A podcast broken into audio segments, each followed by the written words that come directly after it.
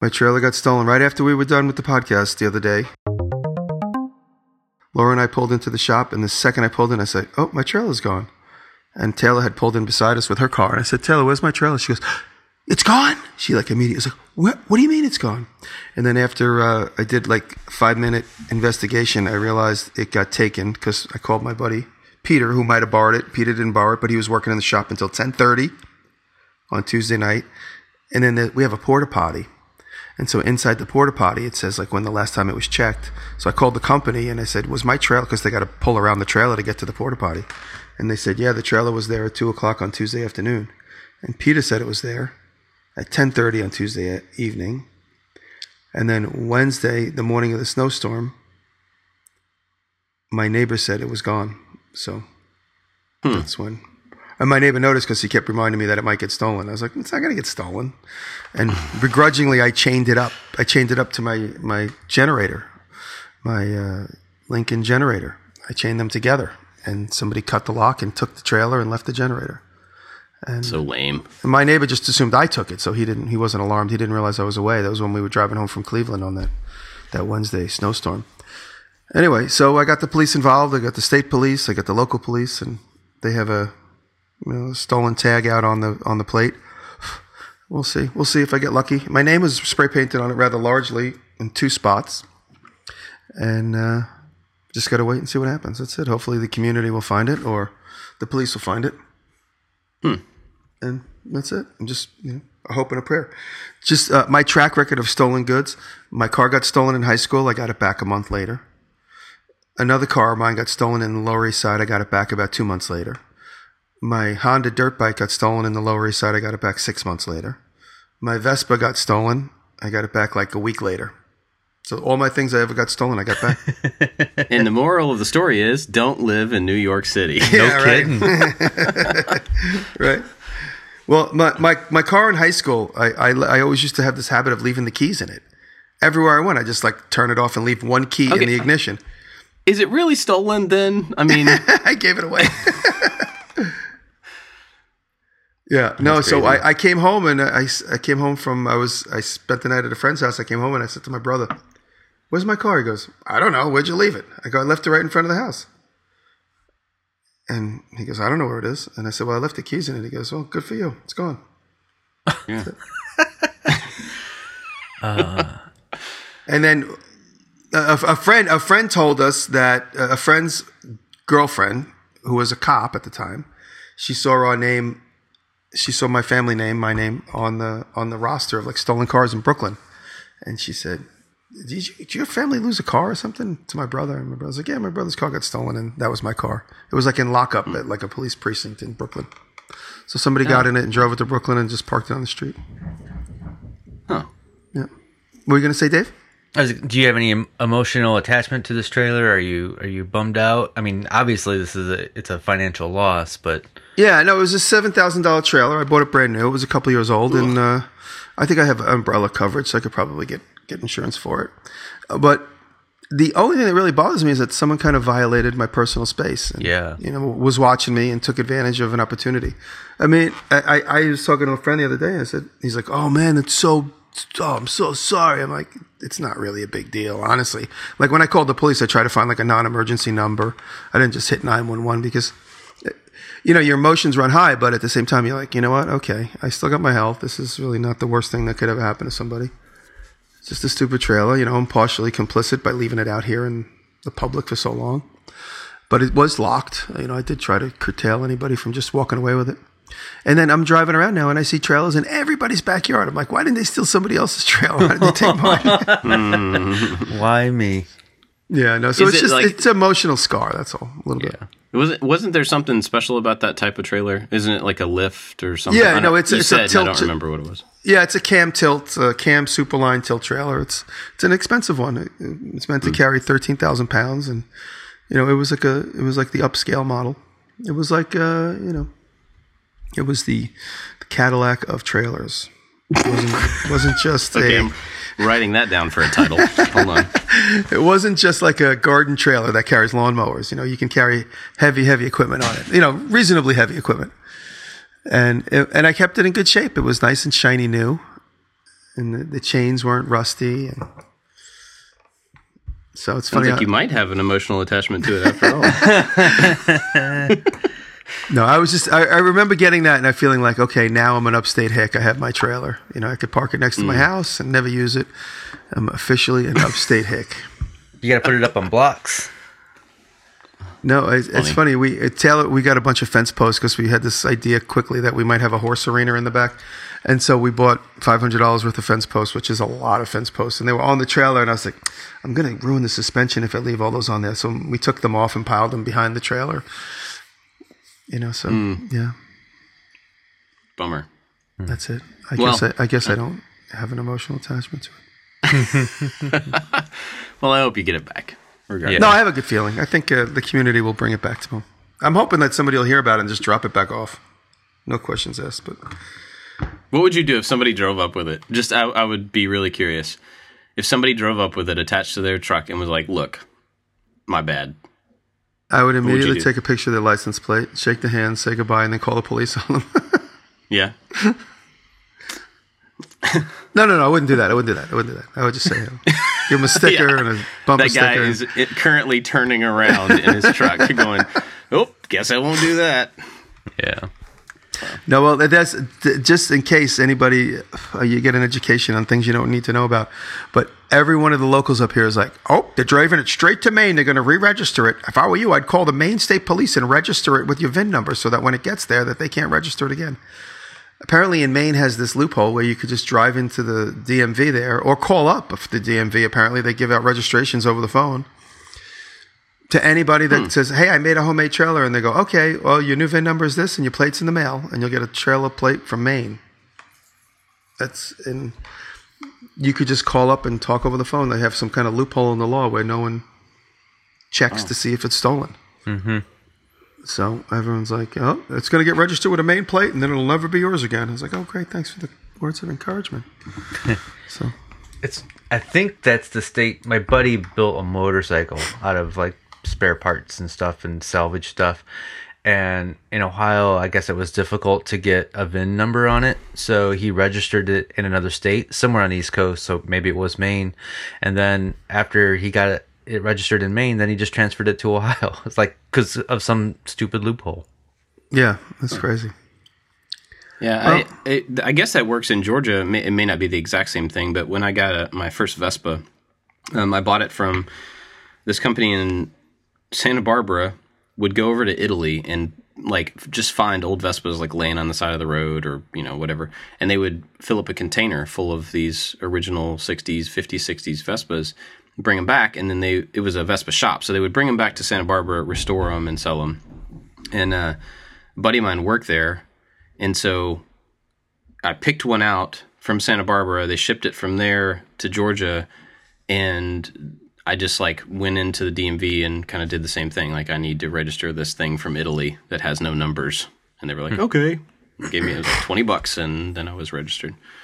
So I don't know if it's the same situation as Maine, but it was surprisingly easy to register a vehicle. I mean, it's a scooter, maybe a car or a trailer would be different. I don't know. Jimmy, where does it say DiResta on the trailer so people know to look out for it? Uh, well, it's it's got a tilt deck, so the back has kind of like a little bit of a like a slanted fin on it. So when it goes down, it touches the street, and right there, it's kind of steel decking with a couple of lights embedded into it.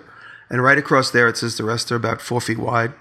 And then on the front, there's a locker that has a whole bunch of stuff in it, which is probably gone, like lashing straps and chains and stuff. And right across the top of that, it says DiResta in the same font, four feet, the same stencil size, and white paint. And it's black with wood with white paint letters on it. So Taylor said, Google DiResta trailer. Maybe they're so stupid they think that's the brand of it. I just thought of something that would be really, really cool. What if somebody you know actually stole the trailer from you to go pick up some crazy, awesome piece of machinery and loaded it up and brought it back to you and be like, ta da! Well, that would be very nice and pleasant. They better hurry up before they get arrested. So, if you're the thief and you're out there and you stole it, you can spin this. Go find him an awesome piece of machinery, throw it on the trailer, and bring it back and be like, hey, just thought you'd want to have this thing. there. I'm solving problems. better not be seized up, whatever it is. It better be moving parts. Don't bring me Well, work other than to the do. trailer, yeah, yeah. Uh, other than the trailer, what have you been up to? Oh, well, Laura was in the shop, so I was kind of helping Laura out a little bit, making sure she was keeping busy. She did an amazing video with just like a limited time in the shop because it was cold and we kind of had a lot of distractions since uh, we did the podcast considering the stolen trailer. And I was kind of busy running around checking all the usual suspects everybody was telling me about. I was just checking people's yards and stuff. So I was kind of busy and distracted. And uh, but Laura put out a great video. I, it was great to watch her shoot from afar and then see what she saw through her camera. It was amazing. I watched the video last night. She edited it while she was traveling, and uh, I got to working last night. I, I, really put my nose to the grindstone, considering all my distractions, and I, am working on a Bernzomatic video, which is all bent up wire. I did an Instagram post to that, which by the time this airs, maybe it'll be done, and. I'm doing numbers for a building in Brooklyn that was a former printing press, and they turned it into condos. And so the architect knows me through YouTube, and he contacted me and said, "Hey, we had this idea to make these numbers for the building look like old typeset. Was that something you could handle?" And so we we discussed an idea, and I bought a chunk of aluminum, and we CNC'd the numbers out so it looks like the end of old typeset.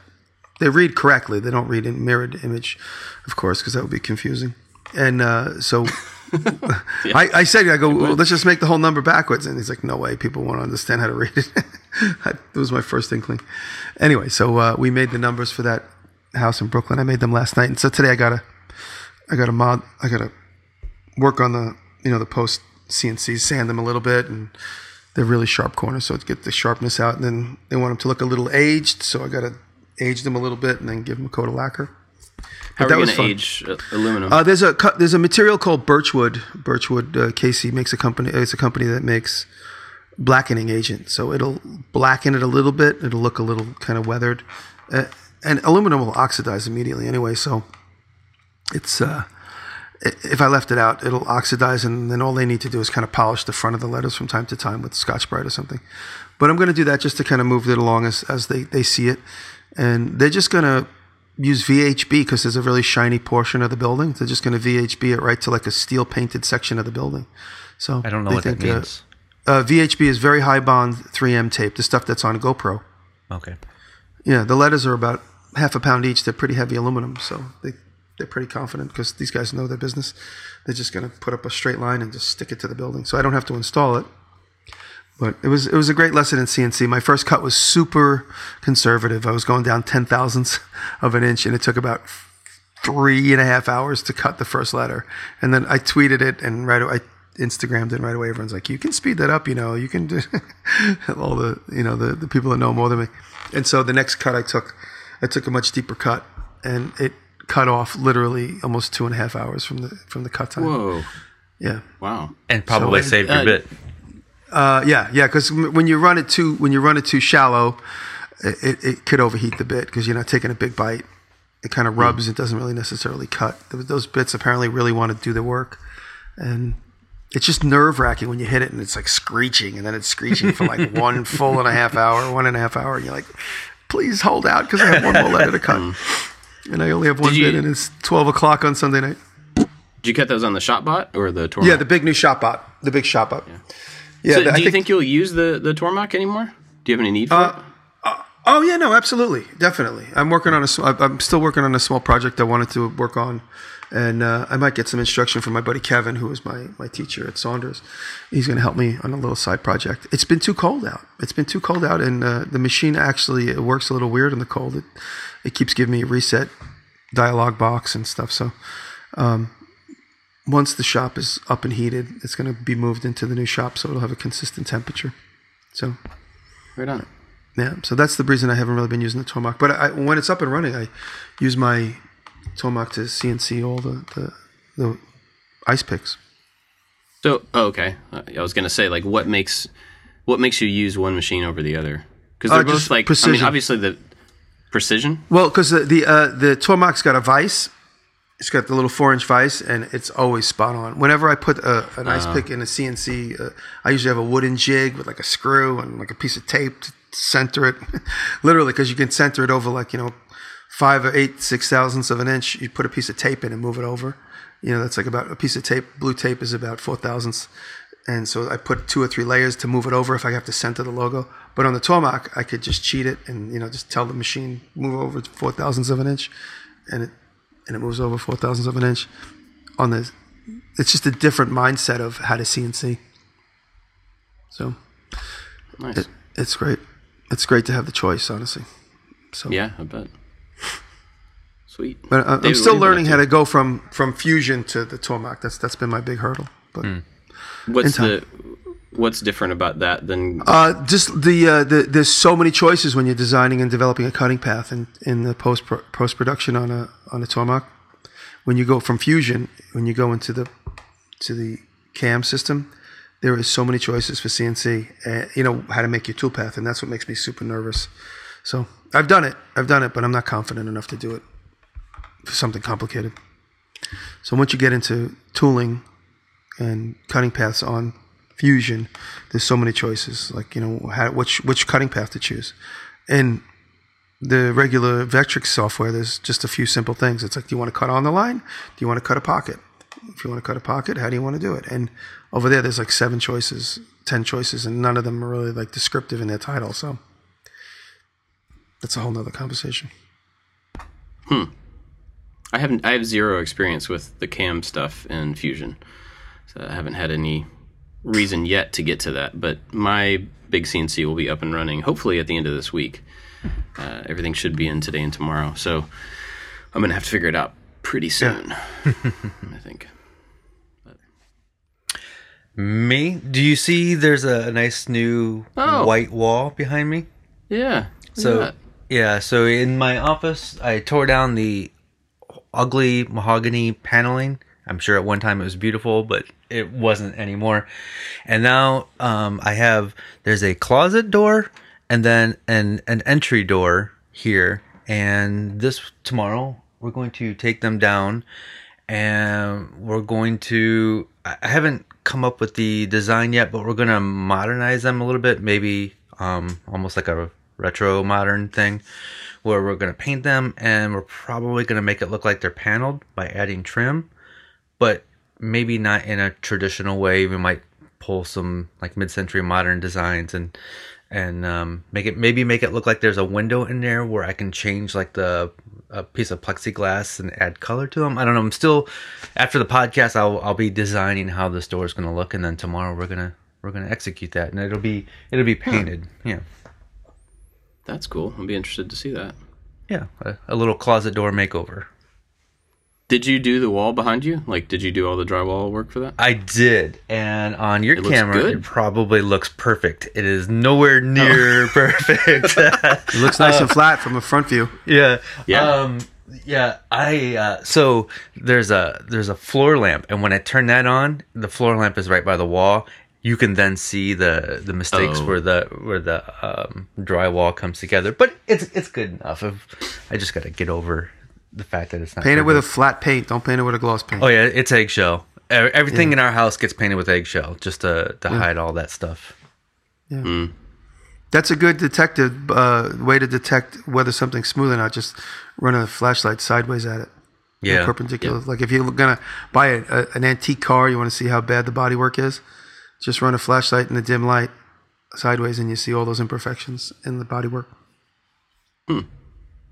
Just immediately Good cast tip. shadows. Yeah. Yeah. when when um so I I don't do a lot of mudding and drywall and so every the the two times that I did do it I had to look up watch some videos to see how it's done and when you see a professional drywaller do the mudding and they do the the 3-day process they make it look really easy then when you go to do it it's a little bit more difficult and now I sort of understand the comments when people say oh you make that look easy because mm-hmm. I have control over what people can see and how I edit the video, and, and maybe some experience comes into play there too. And so it kind of made me understand that that particular comment a little bit better. Yeah, I I used to be I, I'm I'm really bad at drywall. I used to hate it. Now I just kind of like dislike it. But one thing I figured out a while ago that kind of made it more bearable or made me get closer to the result that I wanted was you know typically you'll put the mud down and then you come back and you do a sanding and then you mud a little bit again to fill in the whatevers and you sand and then you prime and then So I found that using a uh, grout sponge, that the ones that have like a rough side and a soft side for if you're doing grout on the floor, if you get one of those really w- wet, after the first coat of mud is dry, you can like take the wet sponge over the mud and it softens the mud enough to feather the edges. So you end up with doing your first like air quotes sanding pass. It's really just squishing it out and feathering it. And there's zero dust.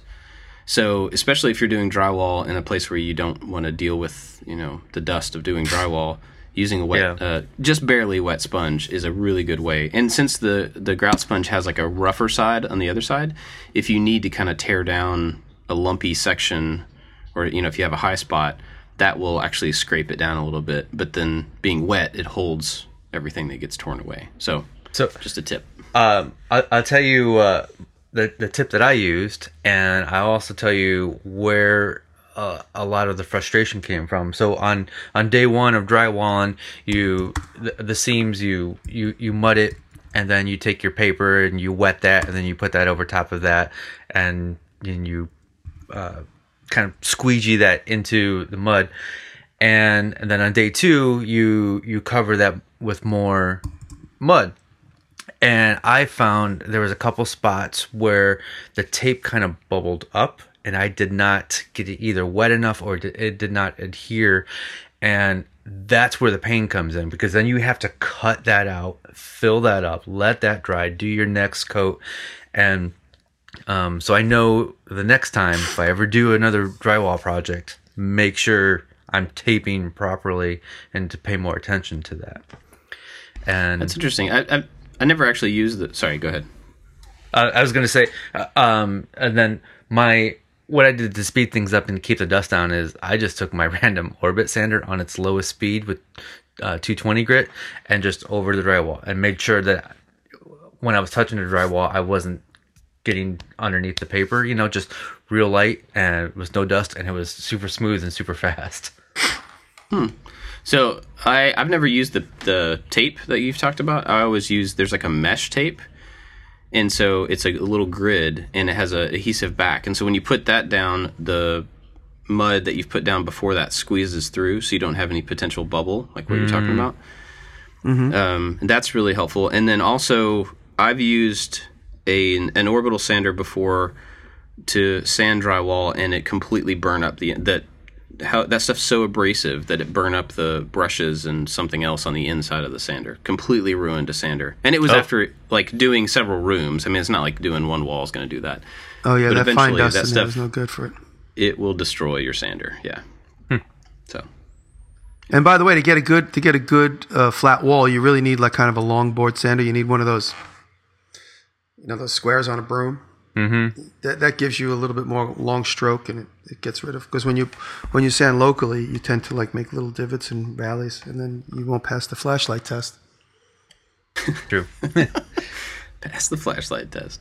Yeah, we we're at a point. I think we're done with drywall in our house, but um, we're at a point now where we're like going back and looking at. There's a few rooms that we haven't painted yet because we couldn't decide on paint, and like we haven't done the flooring in the kitchen yet. And there's, you know, it's been livable for a long time, but now we're like, okay, now we got to take our our second attack here and figure out like we got to finish the house.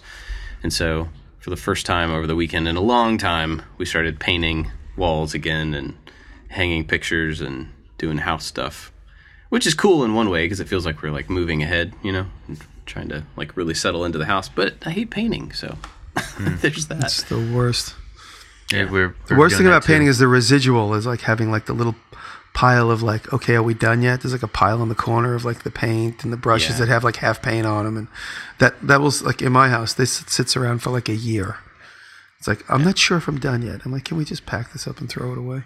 Oh, we have a deadline. Well, and like yeah, well, Oh. we should have one too. It's a good idea. Yeah, we have we have hardwood floors being installed at the end of the month, and the, all the flooring is just sitting in the dining room waiting for the company to come in and install it. So we're doing all the painting now in the living room and Yeah. dining room and hallway. So having a deadline helps. Mm.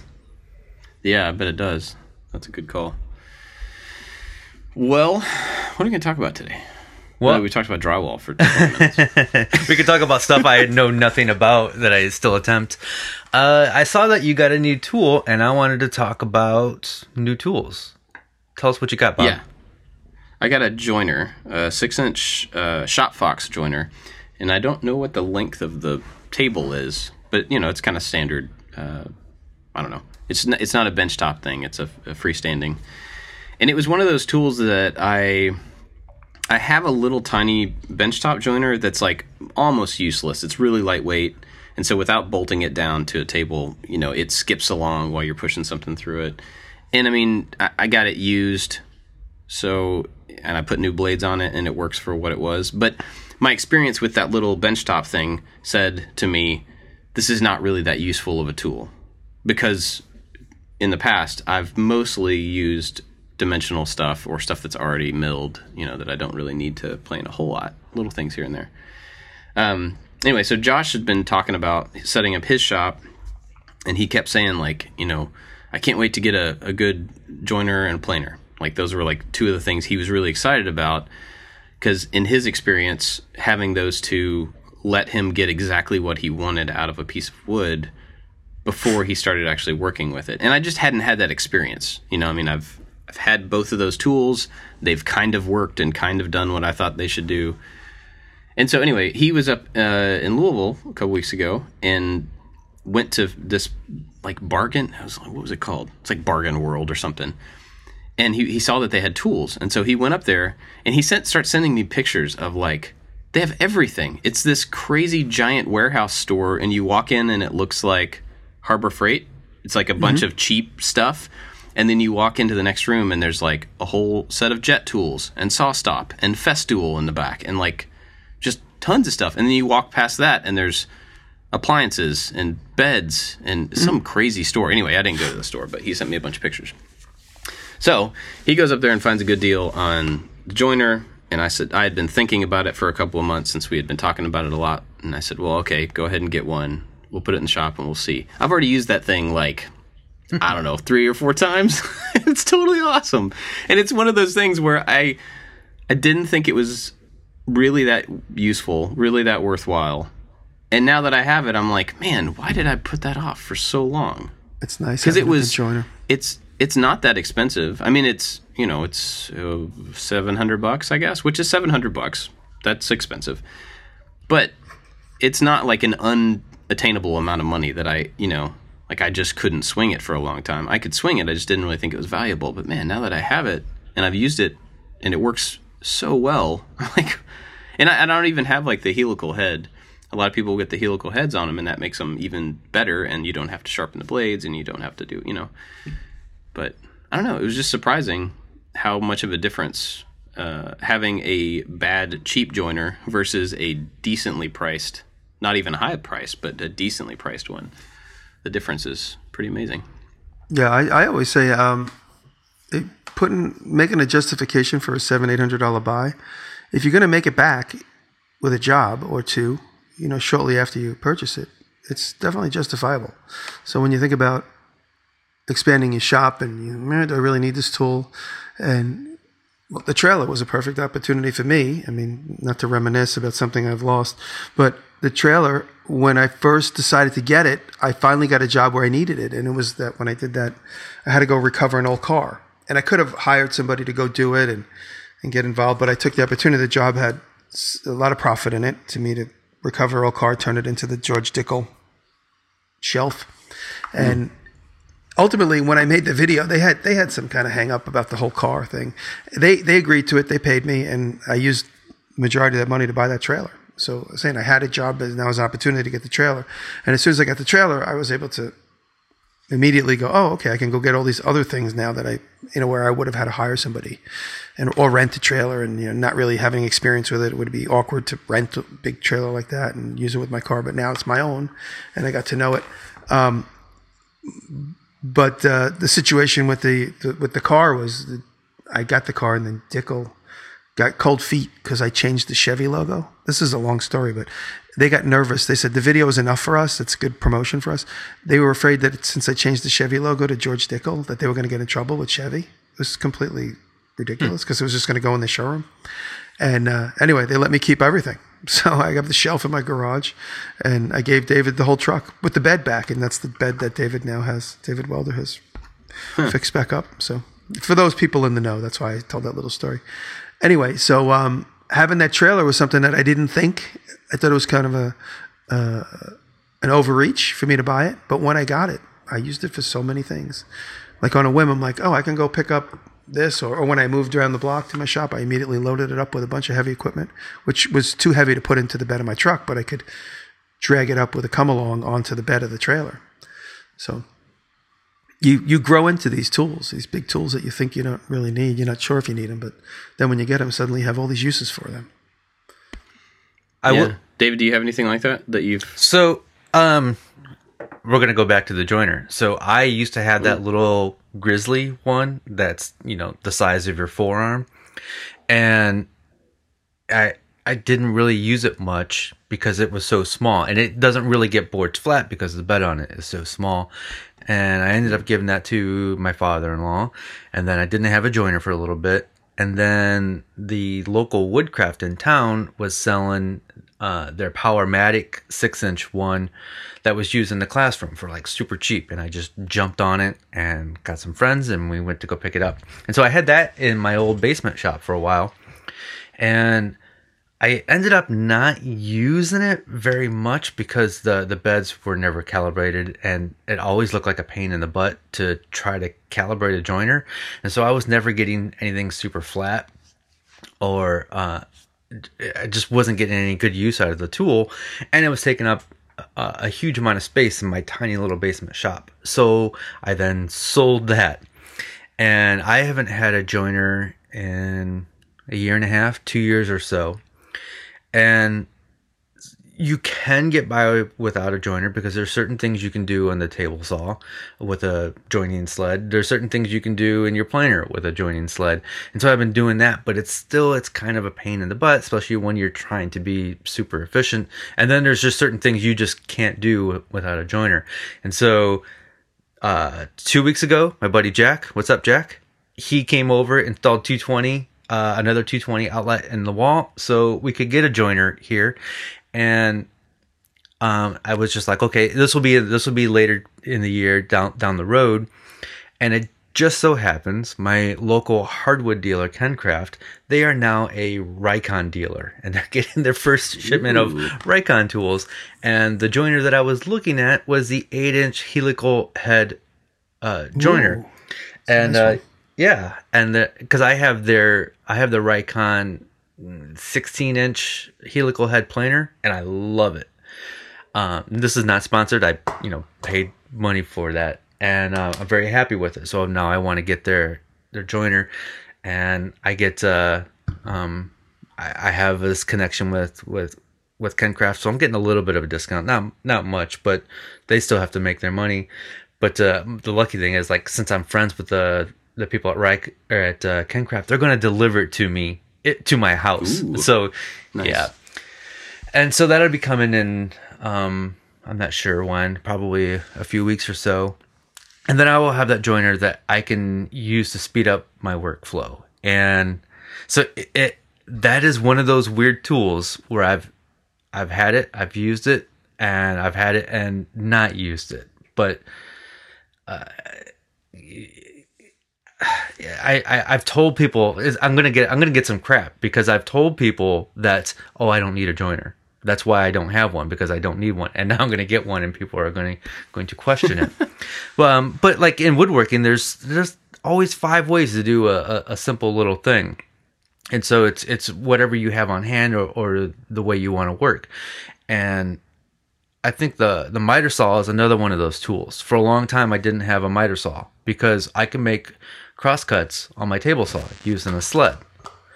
And and then eventually one typically day, much more accurate too. And much more accurate. You're you're right. And one day I'm like, I need to speed up my workflow because I'm making videos and I just want to be able to have two tools set up. One I can I can have stops doing the crosscuts, and one I can have the the rip fence doing doing rips. And so I got one, and now man, I couldn't imagine not having a miter saw because it's just so easy. There's no I don't have to pull out the stupid heavy sled and throw it onto the t- table and and um, so it's it, it it's all how how you want to work. I have a question for you though, Bob. You said um, I want to know how you used it and what you would have done before you had the joiner. Um, hmm. So I made a uh, uh, coat rack, and we had like a an eight foot long piece of walnut that was about one inch thick. And the original idea for this thing was I was gonna, and it, it was milled, it was planed, so it had two smooth faces, but the outside edges were pretty rough. And so the original idea was I was going to cut this into two strips, glue them together to make a block, make a square block, and then somehow turn it into a cylinder. And I had the idea of like cutting it into sections and putting it on a lathe and trying to turn each one and then reattaching them.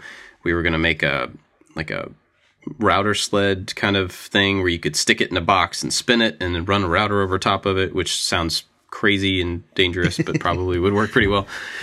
So we had all these ideas for it, and the first step of that was to, um, you know, was to get get it into a square and then knock off the corners, so you had an octagon. And so I got this cut down in glued up into the block, and then I went to to start to knock off the corners, and I thought, well, like I don't know if the cylinder thing is going to be worthwhile, so maybe I should just uh, use the joiner to square up all the edges first, and I get like a really nice cylinder. And so I ran the cylinder or ran the square through, ended up with like a perfect looking square on all four sides. And at that point, when I saw that, I was like, I'm making this way too difficult. I need to knock off the corners and make the pole of this thing an octagon instead. And I, I don't think if it had stayed rough for the sake of turning it into a cylinder, I wouldn't have seen that.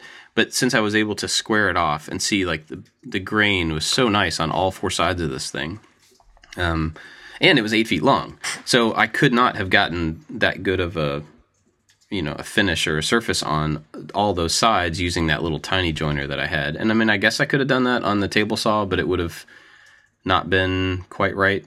It would have taken me longer, several more passes to get it right. So basically, I took the square, I took it on the uh, the joiner, got really nice sides, and then took it to the table saw and cut off all the corners, and ended up with an octagon. And it just was better. Hmm. And so I think it was interesting because it you know wasn't a necessity there, but it took me in a different direction than I would have than my brain was going initially because I was just thinking oh, it's got to be a cylinder. Like obviously it's got to be a cylinder, and I was kind of dreading doing that.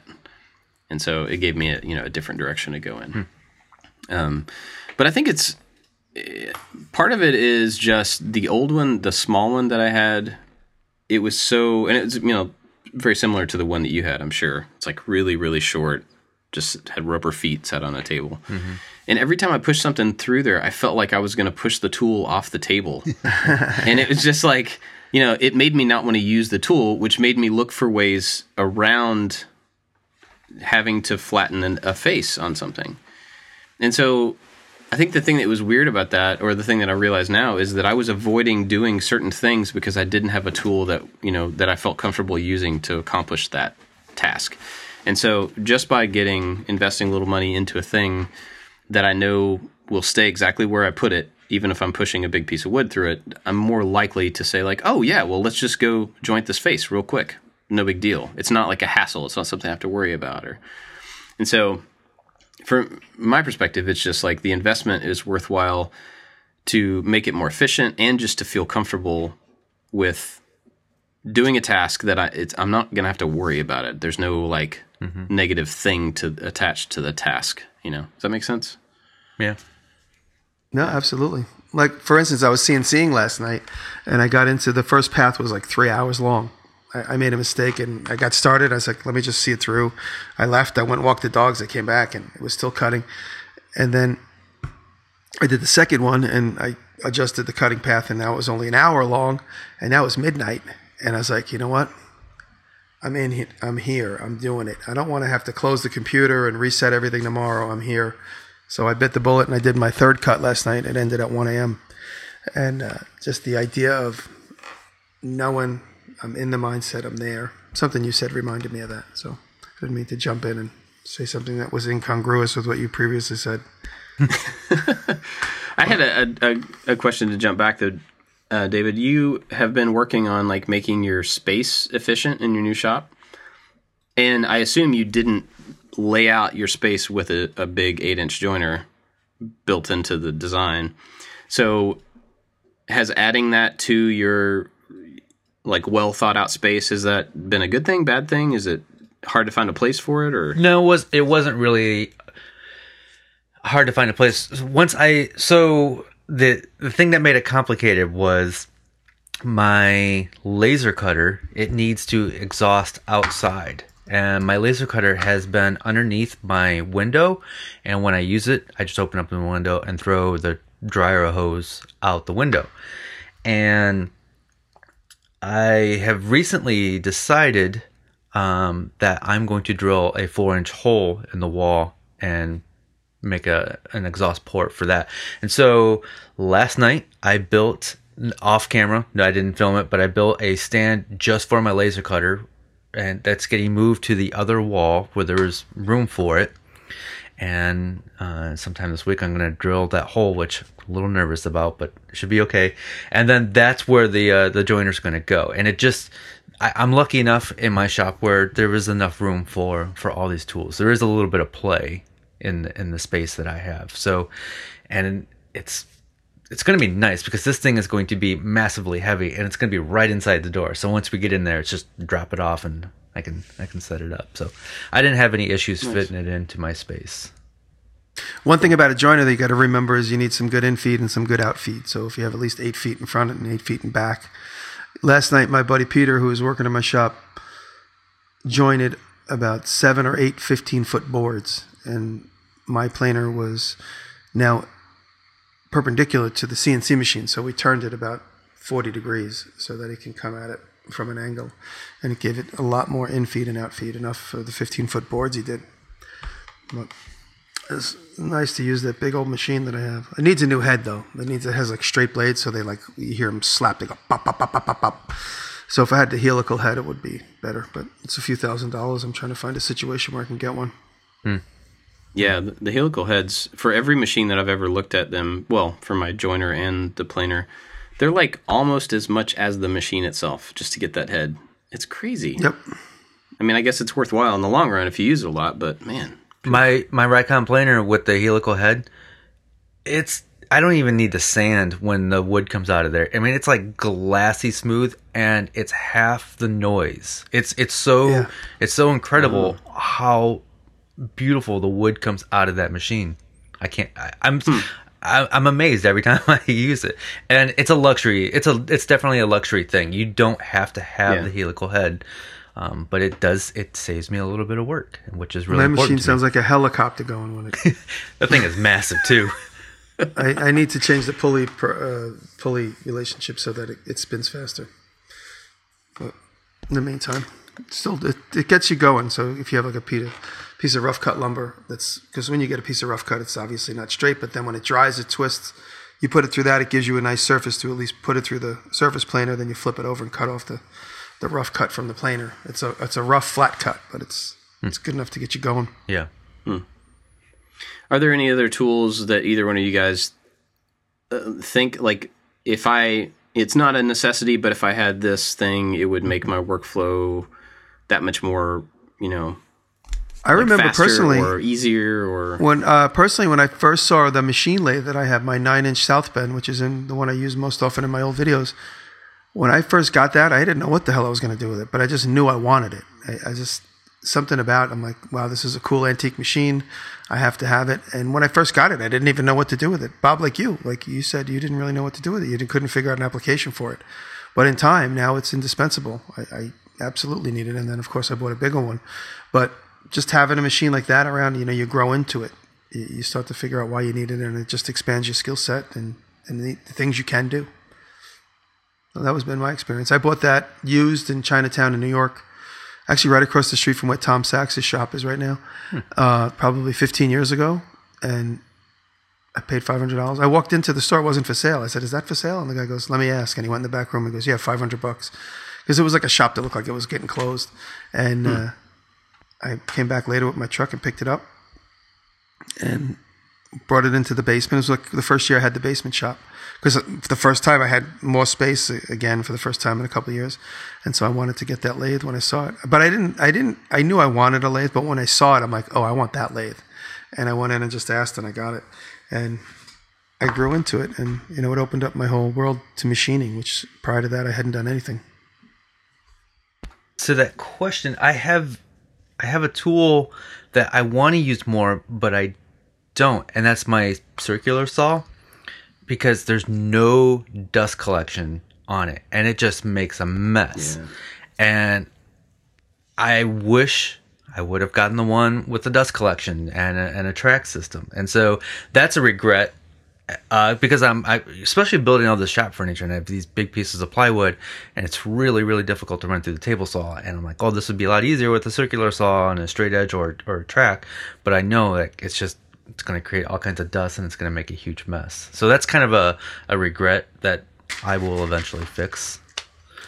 But mm. as far as tools that I've bought and just kind of lay around and never use, I don't really have that as far as woodworking stuff. Um, if we're going to talk music, I have all kinds of stuff that I bought and never used. Yeah, I have that too. Well, you, I mean, with shop tools, you had kind of a purge a while back anyway, where you get rid yeah. of stuff that you weren't really using too. So yeah. you've pared down, which is cool. Um, I so having seen you always have a drum sander, that's one of those things where I I have a really hard time justifying the cost. But mm-hmm. at the same time, I feel now that I've got the planer and I realize like I put that off for a really long time, but it makes things faster and easier. Now I'm thinking maybe the drum sander's like more usable and more worthwhile than I have thought so far. It's still a lot of money mm-hmm. though. but I think I don't, yeah, I really don't understand. I really don't understand why drum sanders cost a lot more than other tools. Because I mean, it's just it's a it's a belt with with a, a sanding drum on, on, top of that, and uh, they are expensive. And again, it's a luxury item you don't have to have, but it's it'll save you lots of time and it makes life a lot easier. Yeah. And I don't show that, it on camera very often. Uh, yeah. Uh, it's it's an off-camera tool, and I'll, t- I'll tell you why. It's be- because I'll get I'll get the comments of, uh, you know, that's an expensive tool. I don't have that. Or do you have to have a drum sander? And I'm like, no, you can just you can you can hand sand something.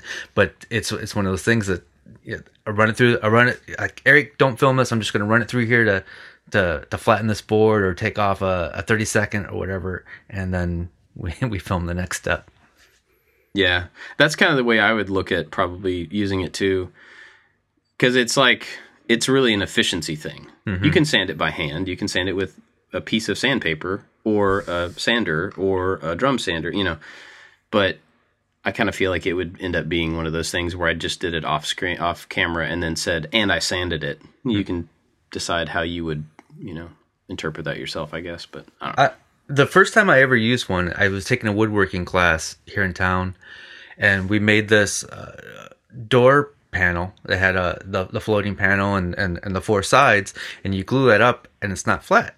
And he's like, "Yep, we'll just run that through the drum sander." And one pass, it's perfectly flat, and it looks beautiful. I'm like, "Whoa, that's amazing." Yeah.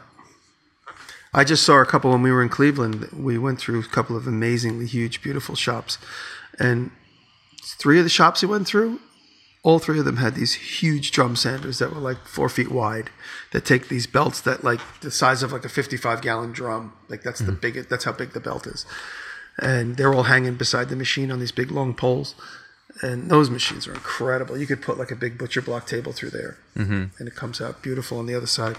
Well, the the advantage of, of having a longer belt is uh, it, the heat doesn't build up on the belt, and that's where you get yeah. the burning and the clogging is when the heat builds up. And so you got to be real careful on these smaller machine, machines like what we have and what I have in my shop. Hmm. Yeah. The uh, the big CNC is another one of these things where like I don't really have a specific need for it, and I'm not sure how useful it's going to be. Just because like depending on what you're doing, I guess I could see it. excuse me, being really helpful if you were making furniture and you needed to, you know, produce a bunch of stuff. And so I'm kind of curious to see once I get it up and running and I've got some experience with it, like if I find enough uses for it to really justify something of that size and that cost. What's the? I noticed you- you've had it for a while now, Bob. Is there something holding you up, or you just been busy? Um, and we got it built, but the the spindle and the spindle controller were shipping separately, and it turned out that some, they actually just forgot to put in the order for those things, Oh, and so we just got out of sync about it. But they should be showing up today and tomorrow, and then um, we it's a five by five, so we had to buy like kind of a big piece of material. Ended up we're just getting a four by eight sheet uh, for the spoil board, but um, we gotta get that and put that down before we can kind of get it all set, you know. But well, you guys got anything else on uh, tools? Hmm. Hmm. Trailers? trailers, tools. You know, Can you talk about trailers more? when you get started in, in something like woodworking or metalworking, I think it's really easy. Uh, if you have the cash to just go out and buy a bunch of tools, and it might be the the wrong approach. Is Yeah. don't don't buy the tool until you need it, and then you won't have the problem of, of this thing that's just lying around taking up space that you don't use. Yeah, I totally agree with that.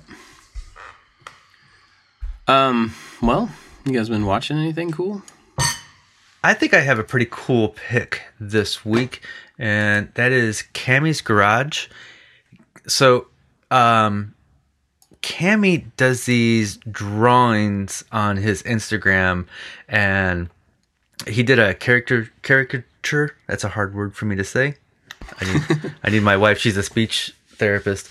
Um, he he did this drawing of me and put it up on his Instagram, and I was like, oh my goodness, that's so cool. Um, and it, he's done some other some other YouTubers, really really good artists. And then I go to his woodworking channel, and there's some amazing things on there, some sculptures and stuff. And I love people who get artsy with their with their woodworking. So please check out Cammy's Garage.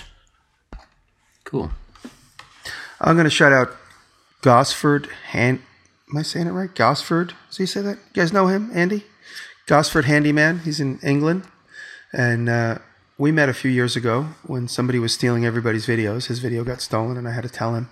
And uh, we we remained friends, and we chit chatted back and forth. So I'm just going to shout him out. Check out his channel, Gosford Handyman, and he's going to be over at Maker Central. Andy McClellan. Right on. I am not familiar with him. I'll check He's a out. nice guy. We we talk every once in a while. Give him some advice here and there. Sweet. Um, so I know I've talked about Alec Steele a million times, and I'm sorry that I have nothing new to offer. But specifically, um, I've been watching his. He's making a rapier, the you know like the fencing sword looking sword. Yeah, it's crazy. It's beautiful. It's He's so, so crazy. He's so skilled. Yeah. But watching, you know, a, a lot of the sword manuf- or the building of the sword is very similar to other swords. You know, you take some Damascus, you flatten it out, you turn it into a blade, you grind the edges, all that stuff. The thing that's different about this one is it has the crazy cage around your hand. Yeah. So it has this like bent thing, which is also cool. But the thing that really got me that just really stood out is the handle. The The handle on this handle thing is incredible. is it's like blackwood or something. I'm not Some- sure, but he hand sculpted the spiral in it and then put that wire twist Yeah. in it. It's so nice. That's the thing that, that gets me is it has these spirals, eight spirals that come down the the side and they wrap around the thing like twice. And each one of these is hand cut with a file.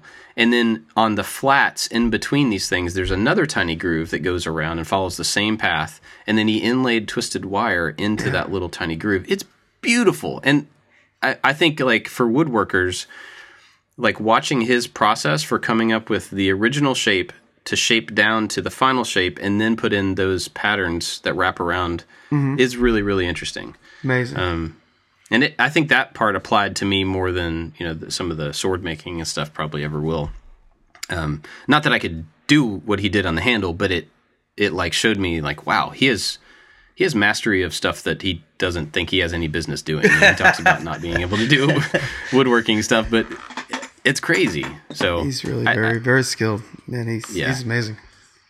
Um, I'll link that part of the video. It's like part 13 of his sword making video, but um, I'll put that part in there specifically. The whole series is really, really good, but that one really stuck out. And I've been talking to him. We set up some time to go to his shop while we're in England. Can't Oh, wait. cool. Yeah.